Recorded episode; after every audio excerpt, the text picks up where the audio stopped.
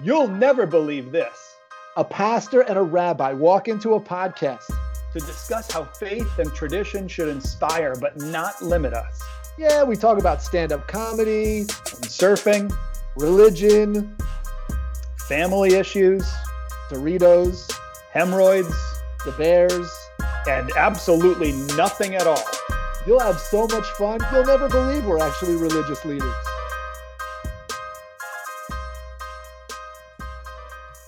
Hello. Hey, how's it going?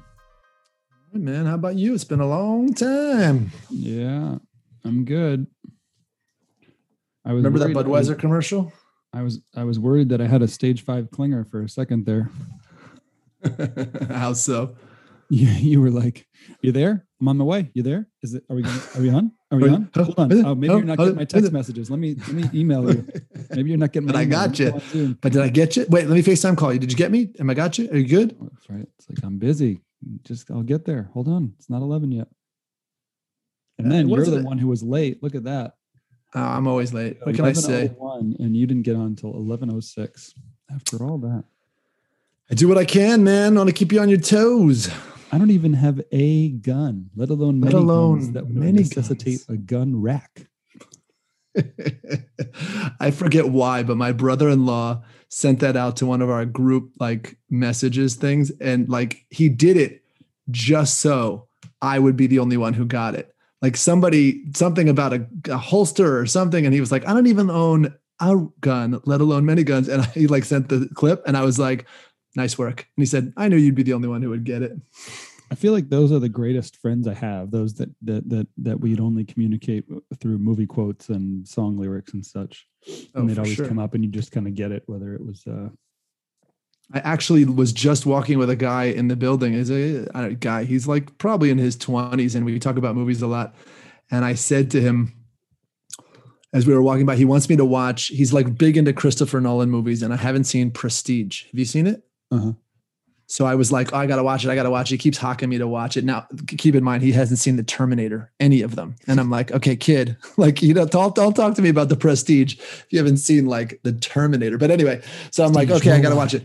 That's what I said. And he goes, I was like, what is it? And he was like, he got it right away. He was like, Step Brothers. And I was like, I'm proud of you. That was very good.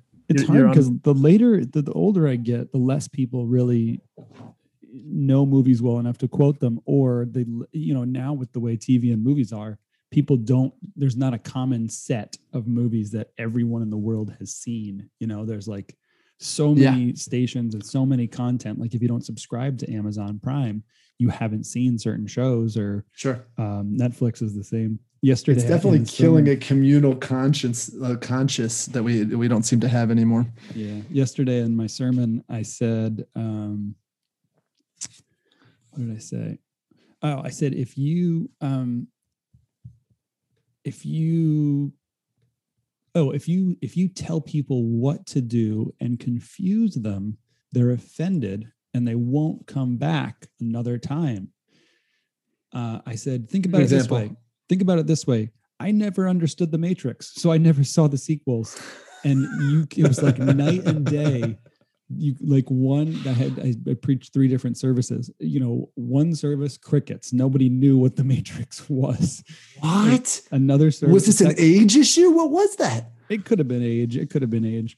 Um, the second service, it, that joke killed. It absolutely killed. There was another joke in there that that was like so good in that service, and I was so happy. And then the third service, it was like half and half people who laughed. Um, but I was just like, then this is case in point right here. so I don't even know if I ever told you this, but when I was here for the year, it was, was uh, probably 2002, 2003. When you were what? The, when I was here for the year, just studying for one year in Israel. Oh. I was like here for one year. And when I was studying, the school that I studied at decided to do some kind of fundraiser event, something, something. I don't know what it was. And I I was like, okay. And they said, You've done stand up. Why don't you host it? And I was happy. I was like, fine, I'll host it. Yeah, that's fine. It was like mostly going to be like music. And then I would like interject throughout. So I spent like a couple of months, I feel like, writing jokes about like what it's like to be somebody here in Israel for one year. Like that was my focus. I was like, okay, that's that's where I am in my life, and that's what I'm going to tell jokes about. and something happened unbeknownst to me that somebody put the tickets on sale at like the synagogue where it was being hosted. So, and that synagogue is like notoriously just people who had uh, retired to Israel. So you're talking, I walk out onto the stage for my set, and it's half the people who have been here for a year, like one side of the room, all people just here for the year, studying for the year. The other half was like 70 plus, all of them. Yeah. I'm like throwing jokes out. So how about like when you're here for just a year and they're like, huh? What? And they kept yelling, no joke, too loud, too loud. Oh my gosh. I was like, I've never been heckled that my microphone is too loud. That's a new one. That was definitely a new one. Yeah, it's you got to play your crowd, but you also for sure know, some some jokes you just throw in for yourself. oh, totally. I love throwing in jokes for myself, and I go, you know what? Doesn't even matter to me that you got that. That was such a good joke. I mean, the good thing is it's not that that's not the career, right? It's not stand up comedy where you you have to nail it every time. yeah, exactly. Did you so um today yeah, you wanted to talk about the show Streets Street Sharks, the uh, animated cartoon. that is it. The, speaking of be, speaking right of things I've never seen, it did was that Saturday morning? I don't know. I think so. I mean, I think I watched like three episodes. Like you're, you're giving like a so perfect awful. example of something I haven't seen. Exactly. like I, I, I think it was so awful that it, it like traumatized me. You know what I mean? Like Oh, just, it was just such a bad. It was like these sharks that could walk and they fought crime and rollerblades. you, you, you know what that is? That is like a perfect thing where they were like, "Oh yeah, like Teenage Mutant Ninja Turtles worked. Why shouldn't this one work?"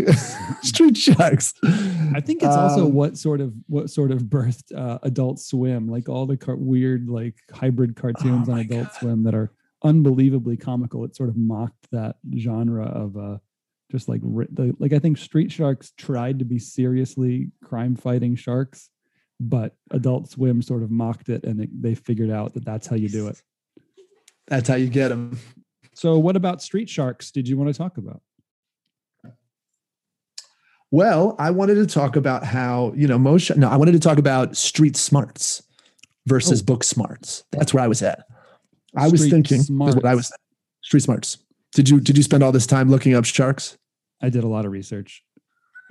I'm sure you did. Um, will, we will make our mothers proud with the amount of research we have done. So the um, what my thought was, I actually went and did uh, a circumcision, a bris up north a couple of weeks ago for a friend of mine, and he came when we came back. He said to me, "It's amazing watching you work." He said because like you're all about like making sure that everyone's comfortable and happy and like you know dealing with the parents and there's a lot of politics and there can be a lot of drama there. And he was like and it's like a, it's a total skill you have to have in the work that you do. And i was like well thank you know i thanked him for it and i was quite touched that he noticed. I didn't even it's just what i do. You know what i mean? Like it's the only way to sort of do it. Mm-hmm. but the but i thought to myself there was a time when i was studying in new york um, and when i was at this school there's a real push in in the orthodox movement especially that if you're going to become a rabbi that you need to be like your book smarts have to be like way off the chart. Like that's what people are expecting. They're expecting you to be able to analyze the text and the law really on point. And there were a lot of people who were coming to the school at the time i would probably include myself in that in that category that book smarts were not our strength. And the head of the school said there's a lot of things, there are a lot of skill sets that you walk out of here with, um, and you might even have already before you walk in, that are vital to being a rabbi in a community. Um, and he said, so for the people who aren't amazingly book smart, he said, we are proud to put people out there and rabbis out there who are who are going to really relate to the people on a on a much deeper level. And, that was a nice it, way of saying you're stupid. wasn't it a nice way? I was like, oh no. And like, yeah, he called That's me into his office and was like, Did they say that to you? They said you're going to do real well on the streets.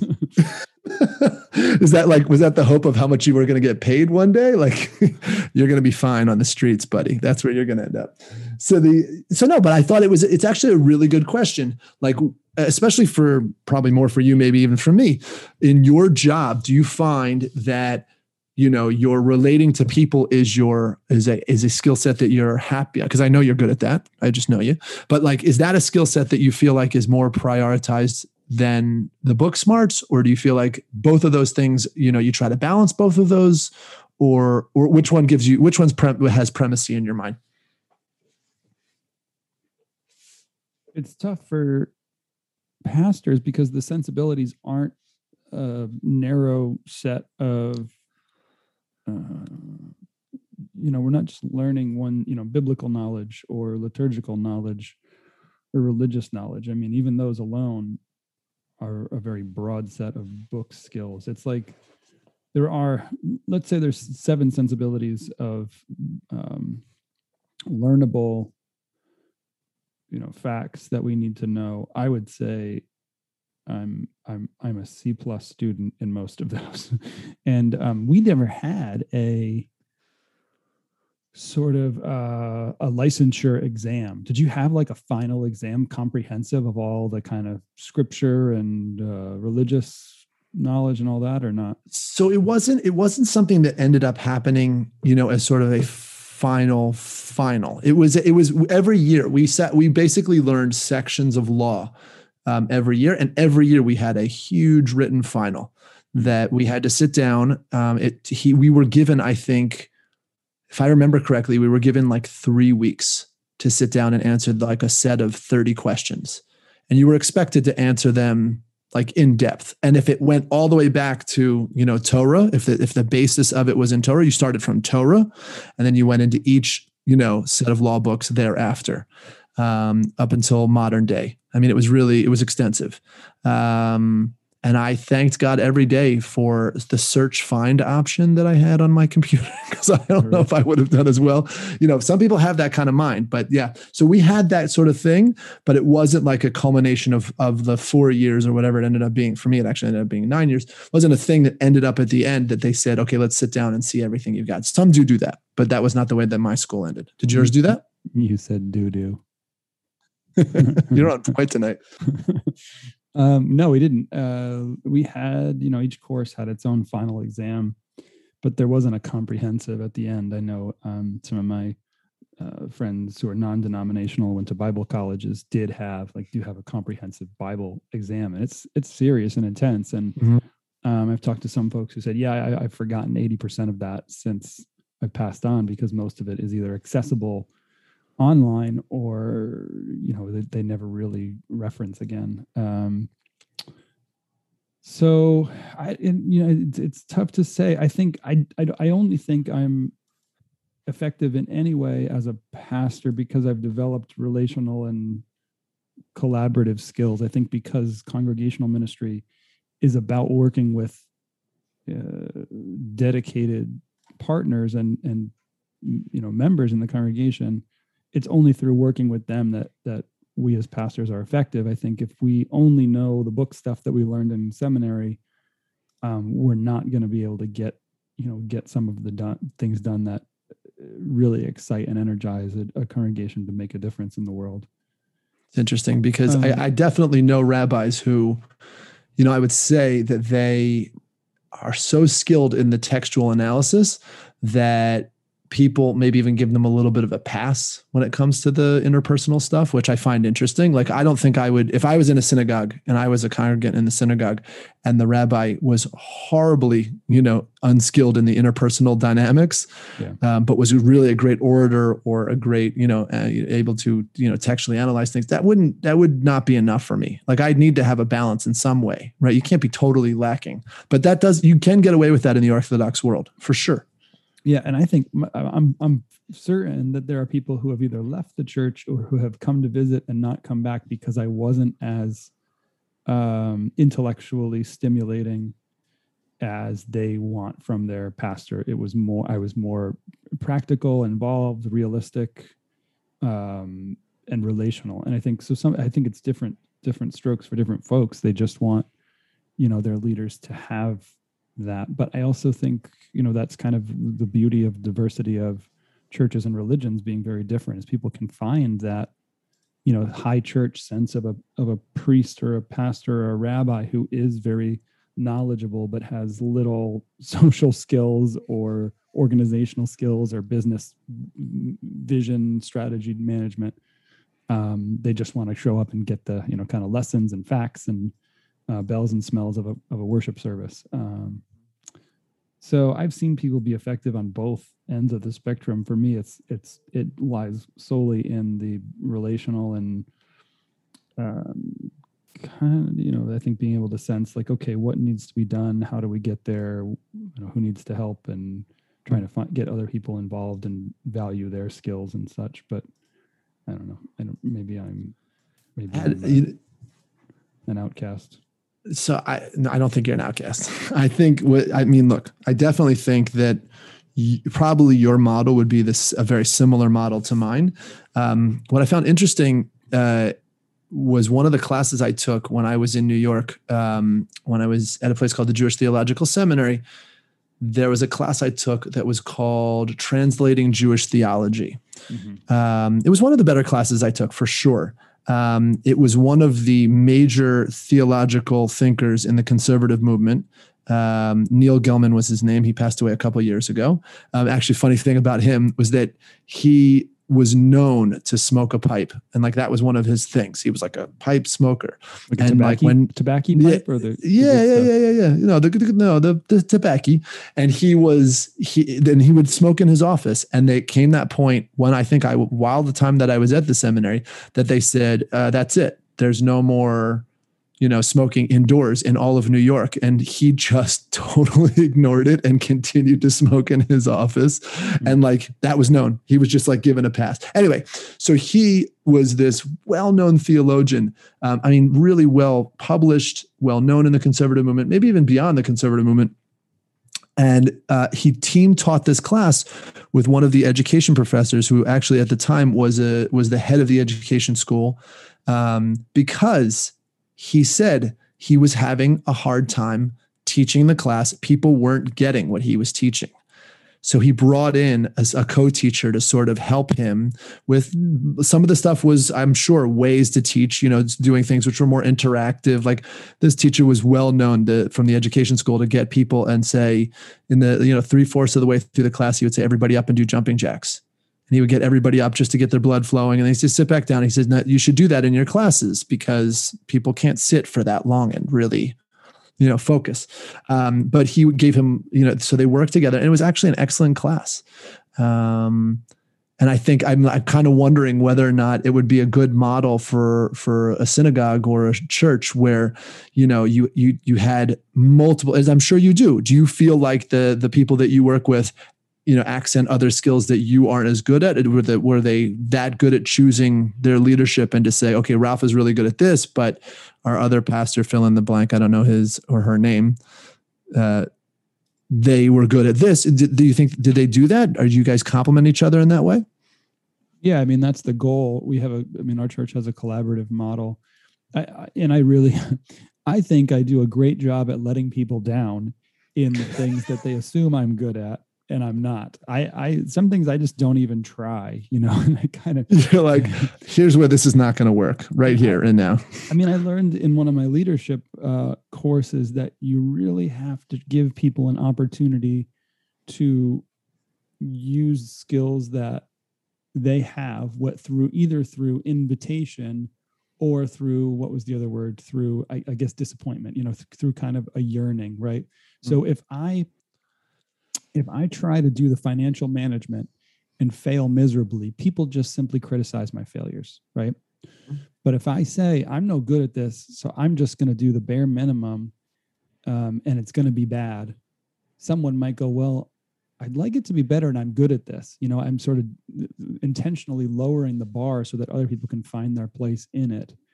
And I'm right, and they also don't feel like they have to live up to such a high standard also is that what you mean right. And they well, no, No, meaning no, that they if they think that you're you're saying I'm no good at this at all, then they feel like, well, I can do it, so I'm better than Ralph. So I mean, maybe I should step into the void here. I mean, there's nothing worse than people who don't know themselves well enough to not do what they're bad at, right? who, who think they're good enough and try and pretend they're good enough at all these sensibilities that are expected from a pastor or religious leader, right? Eh, Right. Because it, we're not just, again, it's not just a subset of three religious practices scripture, uh, worship, pastoral care. Mhm. We're expected to be uh, have high levels of leadership and development, uh, relational management, uh, counseling and care, um, vision, direction, mission, strategies, all these other things. And, and, and, and if any one individual thinks they're great enough at it to do it all and be the lead of it all, they're only deceiving themselves, right? And that's a form of sin, essentially.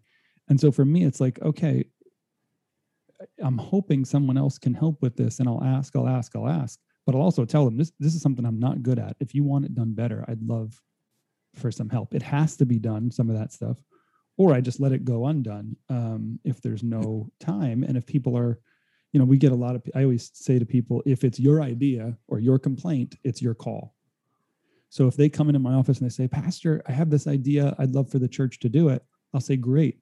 How can you help and who's going to lead it? Because nice. their assumption is always, I'm going to do it. It's like, I can't take more on. And I, it's your idea. I have no skills, experience, uh, or I, or knowledge of how to start.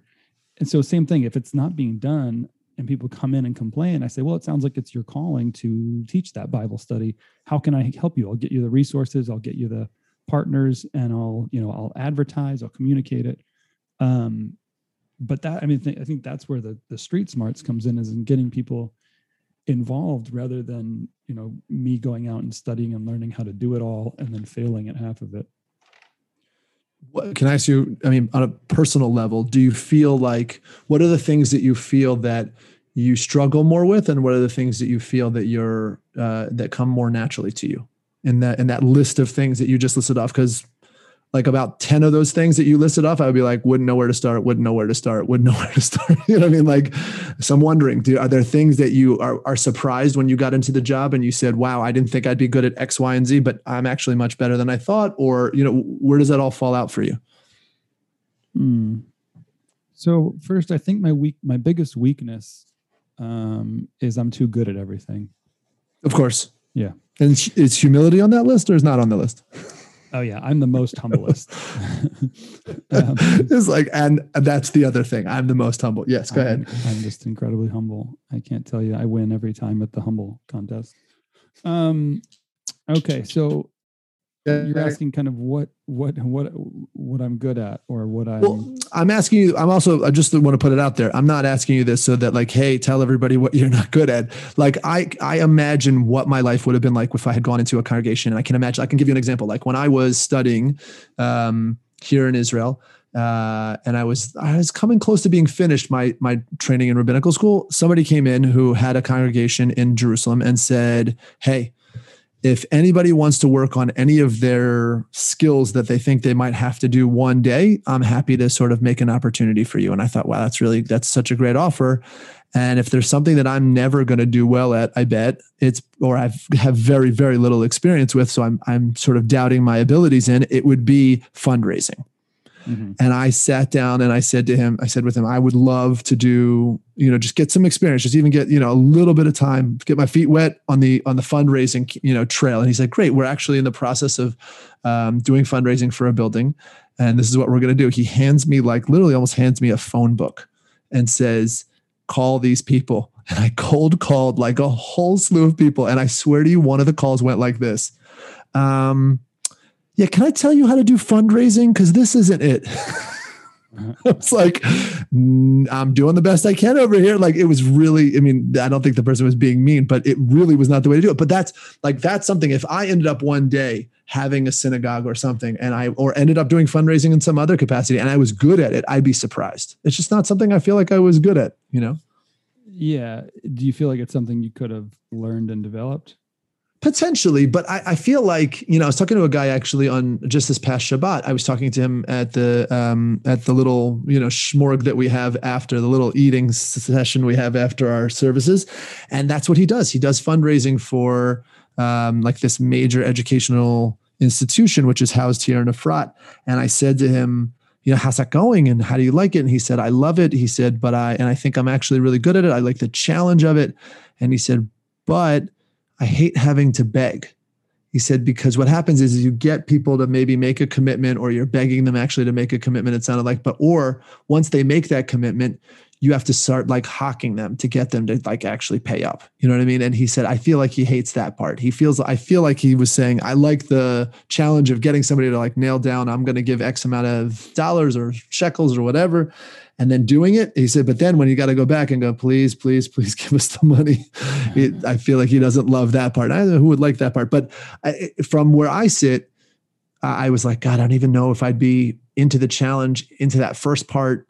How would I get somebody to, you know, like he's dealing with big power people. You know what I mean? Do you have to do fundraising? Is this something you do? Yeah.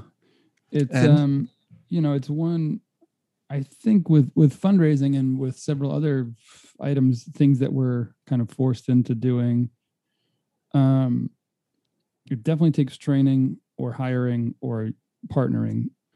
And you have to get over the idea that it is i think we all defer in those things to the worst the worst example we've seen you know what i mean like fundraising seems like a two-bit salesman or a preacher standing at a pulpit saying you know give to god or you know we're going to pass the basket around again because we didn't uh, get enough money I, I, thought think, it was the trash yeah. so um i i think you got to think of a, a better way to do it that's not the worst common experience that you've had um, see i always think especially the way that i ended up doing it i think of it like the way people call you and just cold call you on the phone and say hey this is a great organization. It's a great you know charity. Can you give to it? And it's like uh, You know what I mean? Mm-hmm. Like that's how I feel like I know what it feels like to be on the other end of that call. And I would always be like, oh, why do I want to? But what's interesting was he somebody was talking, it was a, a third person was in this conversation on Saturday, and he said that what's interesting about the the person I was talking to, his father is the sort of founder of this city. He started that whole educational institution, and he is a major, you know, and has fundraised for years in a major way. And the guy said, you know what it is? Your father makes people feel like they uh he's they're actually doing a favor he's doing them a favor to mm-hmm. let them give him his money mm-hmm. Mm-hmm. and i was like oh that's an interesting way how does he get him to do that mm-hmm. that sounds awesome that sounds yeah, it sounds like more guilt driven than anything else. No, I think he sells the thing like the the ketchup popsicle and white gloves to the you know to the person so well that they feel like, of course, I want to give to this. You know what I mean? Not, I didn't yeah. say. I was like, wow, that's amazing. Yeah, exactly. You know? So that's kind of where where I've come to is, you know, if you're looking to, people will give to mission um, before they give to um, function. So if you're like, we're gonna, uh, we need more money to keep the buildings or to, to keep the heat on, people are like, oh, I'll give a buck or two, and you're sort of guilting them. If you want to, if you have a compelling mission, right? You have something exciting to be a part of.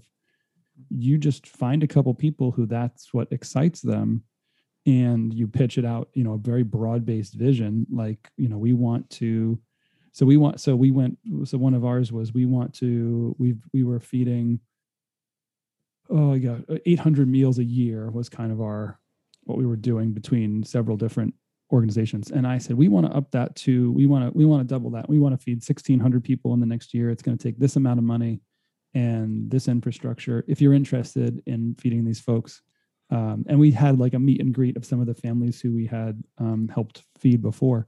And that was mm-hmm. easy right? Because they saw a face and they they were like, oh yeah, I would feed these folks who are fallen on hard times, blah blah blah, who came to worship, that kind of thing. So giving became easy, and we got sort of above and beyond what we needed, and and some of that fed into function, right? Some of that kept the lights on and kept the heat on, but the sure. mission was to feed more people. Sometimes the mission's to hire a new staff or but you kind of show people the difference and just let them figure out what they're excited about. Um, so i think that's the i mean that's the street smarts part going back to that too. It's they don't teach that in seminary that i learned that elsewhere but just finding ways to make it a better you know a better approach than i think a lot of pastors are like okay i don't know how to do this and i've got to get money so i'm just going to feel go up there and you know people can smell when you're going to when you're going to ask them for money. Like you know what i mean? And i think unless you're doing it in a way where it's not about money it's about you know the greater mission um, uh, it, people people don't smell that. You know, people people are like that that gets them excited. Um, Sure. uh, yeah, a lot of pastors get up and be like, "I'm sorry, I'm going to have to do this, and it's October, so we're going to talk money." And immediately you're telling people, "Don't listen, don't give. This is boring." Right, right. When we so it, what happens in a lot of the bigger shuls and the bigger synagogues in America is that they uh, when you come in for the high holidays, right, for probably Yom Kippur, right. So when you come in on the Day of Atonement, when you're not allowed to even touch or think about money, they give you this card in an envelope. I think that has your name on it. It's got to have your name on it. That's the only way I can figure it. And when you take it out of the envelope, it's got I don't know if it, like it's got all the different denomination of you know of money that you want to or could give and you have to fold it down and then put it back in and give it to because you can't get you can't actually do anything with money but i guess the idea is that you know you can plan ahead. It's not a good idea. It's really not a good idea to do this. But but this is this is definitely done. And, and because it's the reason they have to do it on yom kippur is when it's probably 60% more people are in the synagogue than are any other time of the year. So they, they that's their chance to like hit those people up. Mhm. and uh uh, it's again i don't i don't advise it but it is it does happen and it's i don't know how again i'm thankful that i don't have to anything have anything to do with that So back to Um, the book smart, street smart thing. Do you Yeah. still have continuing education that you do, like conferences So or I- books or growth things, or not? I don't have so there are a couple of uh actually uh Mohel conferences that do happen every like once a year. I don't think they want me coming to those anymore because the people who run them I I badmouth them just left and right. So I don't think I'm going to get any more invites to that. Um, the, actually, the idea was that they invite all these people and they hope that they'll sign up to be part of the organization. And I would never. I, I'm not a fan of the organization, so it's not going to happen. So they might have stopped inviting me. But as far as my development, I, I actually just this week started getting back on the horse after having moved to to learning every day. So one of the things I've started doing as well, we, we haven't talked about it too much, but one of the other things, because I'm a sort of a rabbi for hire, is that I do weddings. And um, I got a couple books about a year ago, and I had started them, but then with the whole moving process, I haven't done it for. like I think they were hidden in the box for a long time. So this past week, I started getting back into the learning, and that's that's like a. I mean, that's a goal for everybody. Every Jew every day should be learning at you know some point or another. So it's not just me, but that is my sort of professional development. I try actually tried to purchase a, a book that I've been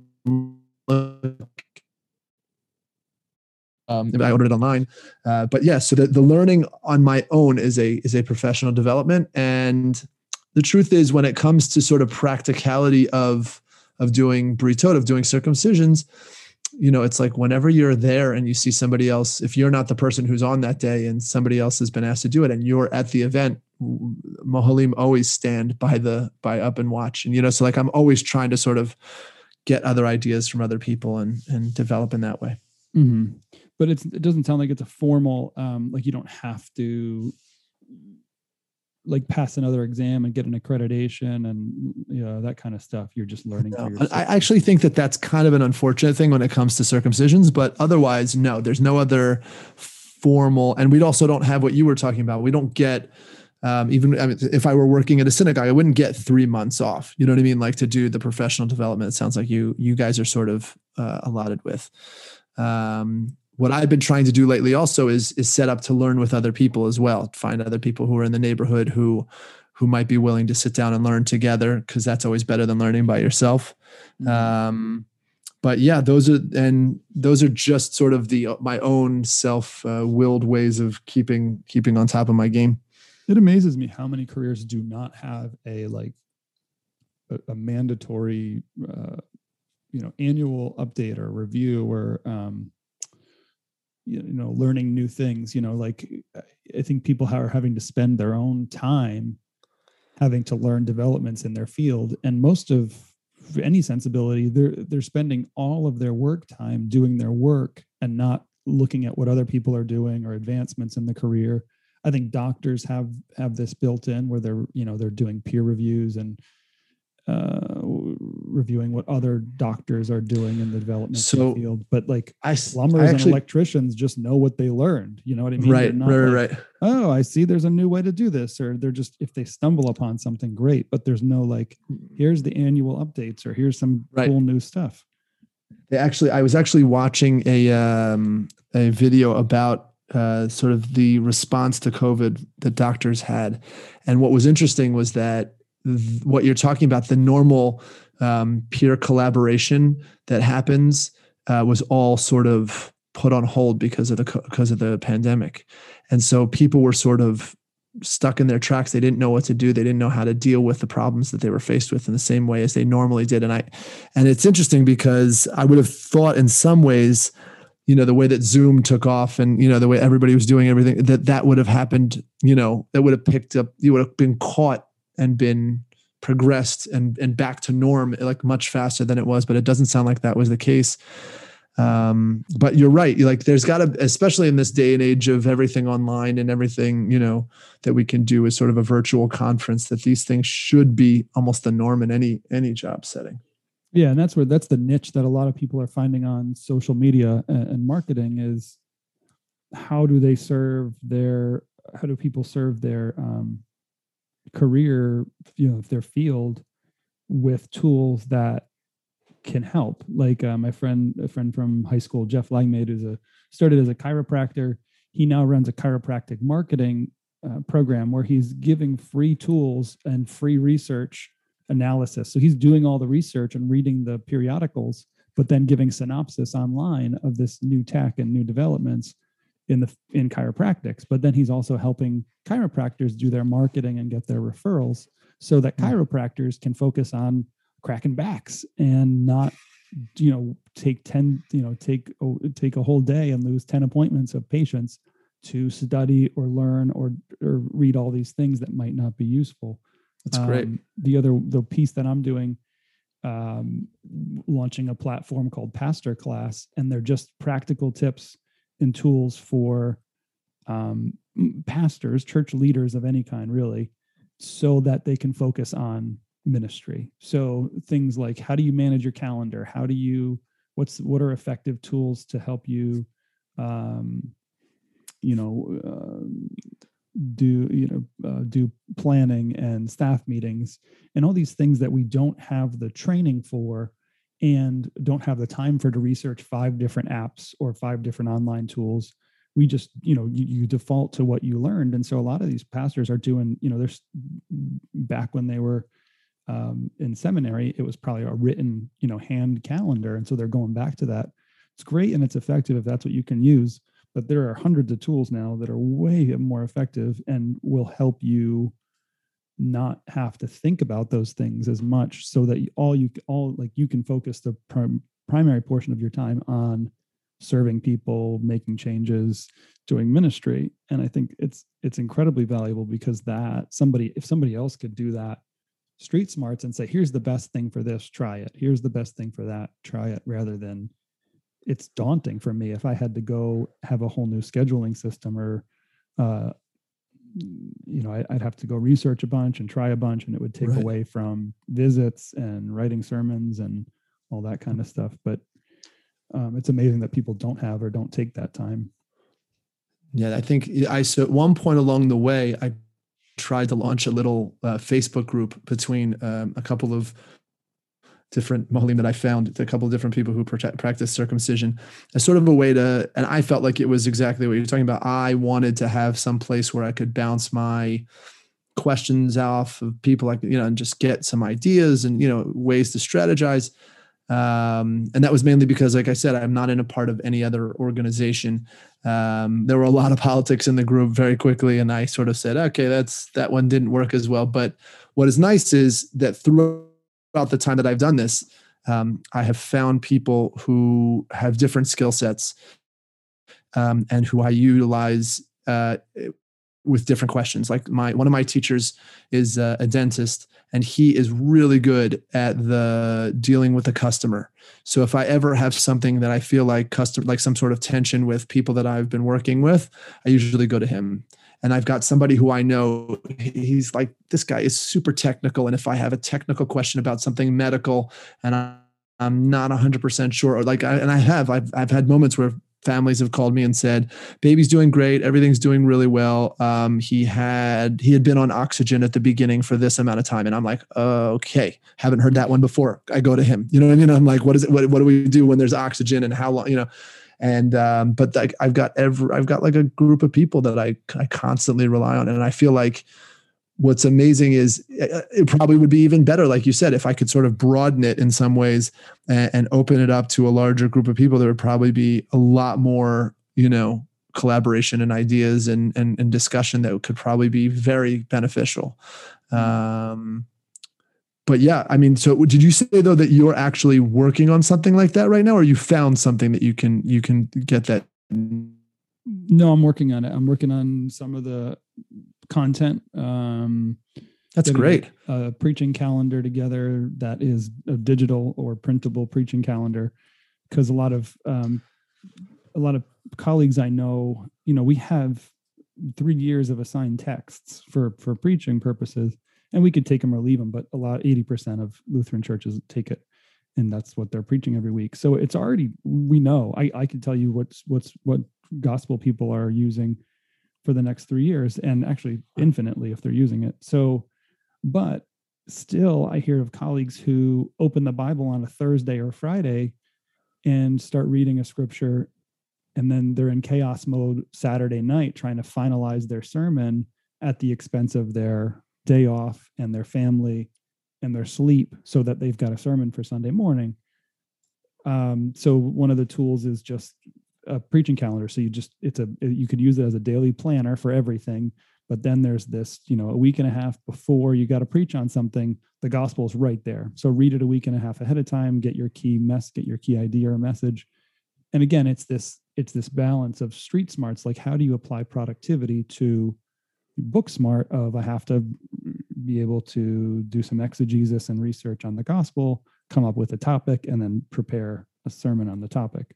But people are trying to do it, slam dunk it at the last minute, and then they're frustrated. But really, they can only be frustrated with themselves because I could write sermons for the next three years and actually put them in files and never have to write one again if I really wanted to. Now I'd be entirely ineffective in the in six years from now when I'm, when I'm just you know dusting off a three year old file and but it's still especially with that Matrix joke. If it probably won't fly for the, oh, it's going to get worse. Although, Matrix, aren't they coming out with a a, a Matrix Four? Are they are, and he's and and and Neo's going to be in it. You know, at the whole thing. I'm really excited. Yeah, I haven't. Like I said, not you. Didn't get past the first one. It just didn't didn't make sense. Maybe it's because I'm too deep in the matrix. I'm too plugged in that that the That's what, whatever I'm downloading is a signal to say don't watch it because then I'll have then I'll take. you could always pill. you could always blame the Matrix for not understanding the Matrix. Blame the Matrix for not understanding. Yeah, see, my brain just broke. Oh, sorry about that. Yep, did you hear it? There was a. If we, I, if there was definitely morning, some noise. Morning radio show. The the uh, the sound guy would have hit hit a sound effect. Clang. so you, but wait. So you're working on this thing. You're going to launch it as like a platform of some sort. Like, how's it going to work? Yeah online obviously. Um, you know it's going to have a lot of daily content simple tips and tricks um, but also opportunity for you know for um, leaders to request prayer or um, more content. Um, and then there's you know there's going to be kind of bigger topics where there's um, video and kind of blogs but more in a tiktok tiktok form with some written emails that come through for people who request it on things like um, self-help for pastors kind of like what what to do in crisis um, and tips and and uh, very practical ways to manage expectations or feelings of inadequacy or when someone comes at you with um, you know sexism or that kind of thing how to defend yourself. So just really really really hyper practical useful tools so not not too heady not too book smart but like if someone says this to you here's two great responses that are you know that are ways to handle it and then you know manage your feelings and expectations. Are you working on with are you working on this with anyone else or you just this is something this is your own project? No just yeah just my own thing just kind of tinkering That's with great. it so trying to trying to bank a bunch of content um so that you know when launch comes i don't have to rush to come up with what's what's going to happen tomorrow or what's going to happen next So week you're going to make a plan for how to make a plan for making the plan. That's what you're saying. yeah again blowing Nice. Well Frank. played. that sounds awesome, man. I, I commend you for it. I mean, I think a lot of people are, especially, I mean, do you think you could, I don't know if you would want to, do you have any desire to monetize it or is it something that's just going to be for, for people to use? We'll just see where it goes. I think just it's a you know, I hopefully it's a gift. I think I've found a number of ways to be effective and fully focused on whatever ministry I'm doing with minimal time wasted in in other stuff. And I think the more people I talk to, they're struggling with, you know, kind of that those time wasters or their ministries getting jumbled and awkward and confused because they're wasting too much time on little things. So hopefully it's a gift to people um if it gets monetized in some way that would be obviously nice but i think the gift is just hearing you know But the- you have the, you have the podcast, so it's okay. yeah You're right. We're, we're, we're banking um i think uh, you know to hear other leaders say man that really helped free up um some some feelings of you know game shame guilt expectations or help me focus on writing or just changed my ministry. Know i, I really hope that people can be more effective because i think we all get into this hoping to serve people and serve god. And then in the reality is there's a lot of minutia that gets in the way um, and sidetracks you and conversations and emotions that really just derail the whole thing. Um, and the more that we can automate that or have practices to get us back to norm as quickly as possible. Things like meditation that take you know a bad day and turn it back into okay i can get focused and get through this. Um, more tools that i can give to people like that so they can say you know what? I had a really bad email come through.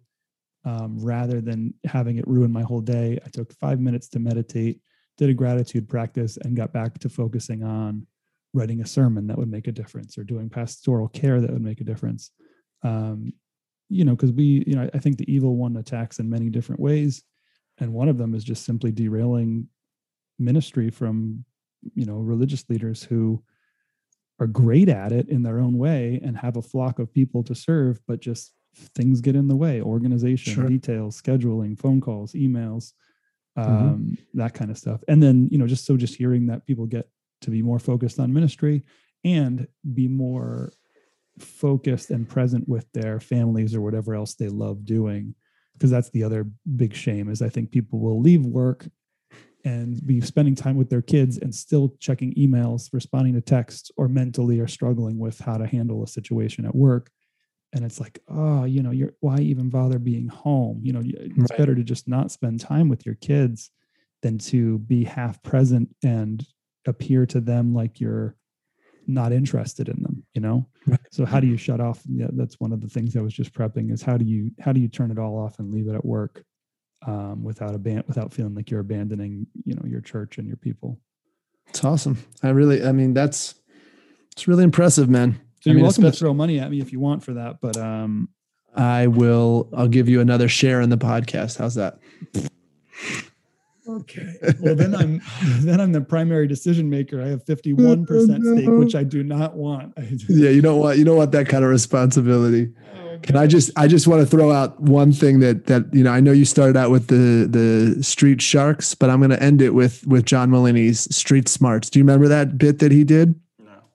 In his most recent stand up, like his most recent big one was called uh, Kid Gorgeous. I watched it the other day just because I can watch his stuff over and over and over again.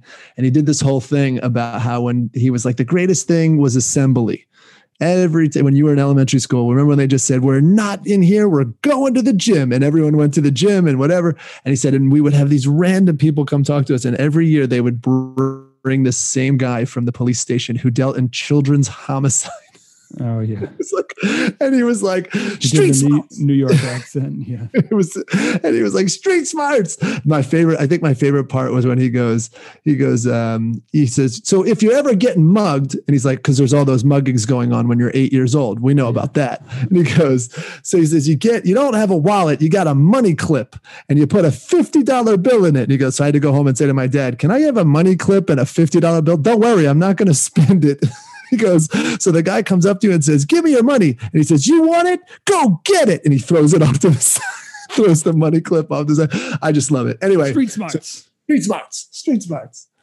Anyway, people, it's been uh, it's been good, man. I'm really glad we talked about this. This was good for me. I don't know if it was good for you. yeah, always good. Thanks for listening, everybody. We'll see you again next week. Take it easy.